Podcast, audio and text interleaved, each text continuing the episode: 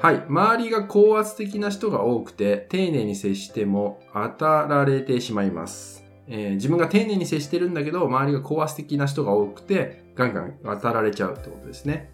はい。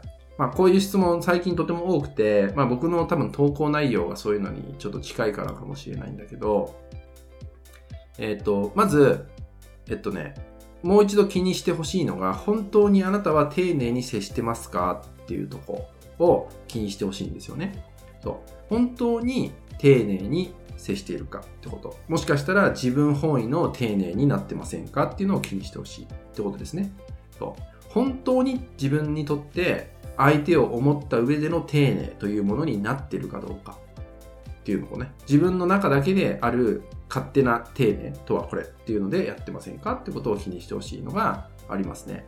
はい。で、周りが高圧的な人が多いからっていうのに対してですね。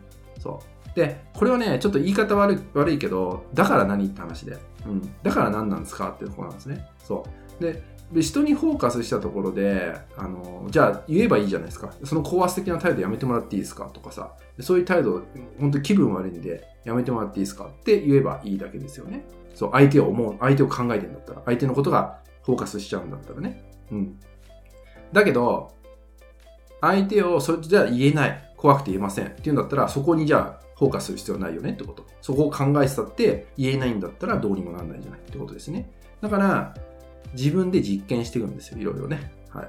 自分本位に、自分本位の丁寧になってないか、こんばんは。お、磯川さんこんばんは。はい、お疲れ様です。そう。だから、あの、一旦こう自分に返すんですよ。で、その丁寧って本当にあなたにとっての丁寧なのかっていうのを見てあげる。そう。で、丁寧、丁寧に接してるっていうのも、じゃあ A さんに、A さんの高圧的な A さんに対しての丁寧ってちゃんとできてる。高圧的な B さんに対しての丁寧ってちゃんとできてるっていうのを気にしてあげると見えてくるかなって思うんで、なんかその辺じゃないかなって思うんですよね。この、こういうふうに悩んでしまう時のものっていうのはね。もちろん、相手にも原因ありますよ。そういう態度を取っちゃう相手にもいろんな原因があるけど、そこを気にしたところで、じゃあどうすんのって話じゃないですか。言うか言わないかとかさ、そっちになっちゃうじゃない。そう。で、そ、その、で、言うなら言う。言わないなら言わない。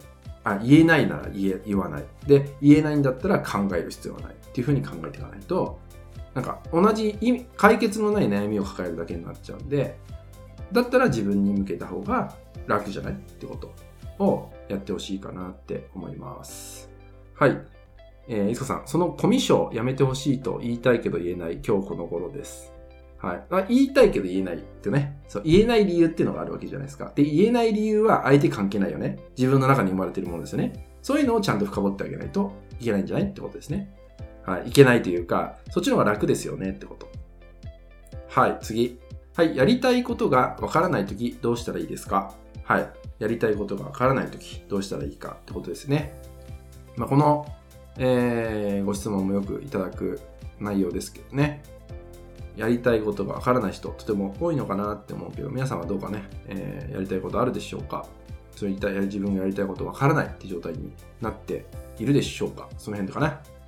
やりたいことは分からなくてよくて、うん、やりたいことって、あの、僕たちってさ、常に変わっていくんですよね。考えること、感じること、見え、あのえっと、趣味思考っていうのも、やっぱ変わっていくわけですよね。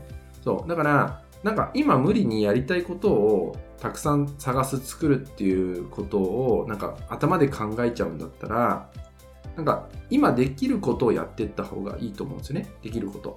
多分そう考えると、あの、やりたいかやりたくないかは別として、まあ今やるこ、今やっていかなきゃいけないことっていうのがあると思うんですよね。で、それを多分ね、片付けてないんですよ。やりたいことがわからないわからないって言ってる人って。目の前に本当はやるべきことが並んでるにもかかわらず、それを片付けてないから混乱してるだけで、やりたいことを見つけたければ、とりあえず目の前のことを全部片付けていくんですよ。一個一個。そう。あの、で、片付けていった先に見えてくるんですよ。いろんなことが。例えばこれをやってみて、楽しかった。つまんなかった。か、あ、意外とこれ自分すんなりできたなとか、これはすごくしんどかった。時間かかっちゃったなとか、そういうのが見えてくるんですね。そう。で、そうすると、さっきも言ったけど、気づくって言ったんですけど、やっていくことによって気づいていくんで、あ、私実はこれ好きかもしれないとか、そう。じゃあもうちょっと追求してみようかな、極めてみようかなってなって、それが仕事になるって人も結構いるんですね。だから、まずは目の前のことを片付けるってことをね、やりたいことがわからないときは、とにかく目の前に絶対溜まってるから、いろんなことが。溜まってるから、それを片付けていってほしい。ってことをやってください。はい。はい。塚さん、やりたいことありすぎて、人生1回じゃ足りないです。じゃあその1回でやろうってことそう。1回でやってくださいってことですね。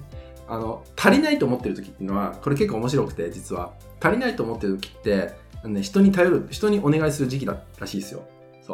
もう一人で回んない、足りないとか、その後回しにいろんなことしちゃうっていう時っていうのは、人にお願いする時期っていうのが来てるんですよ。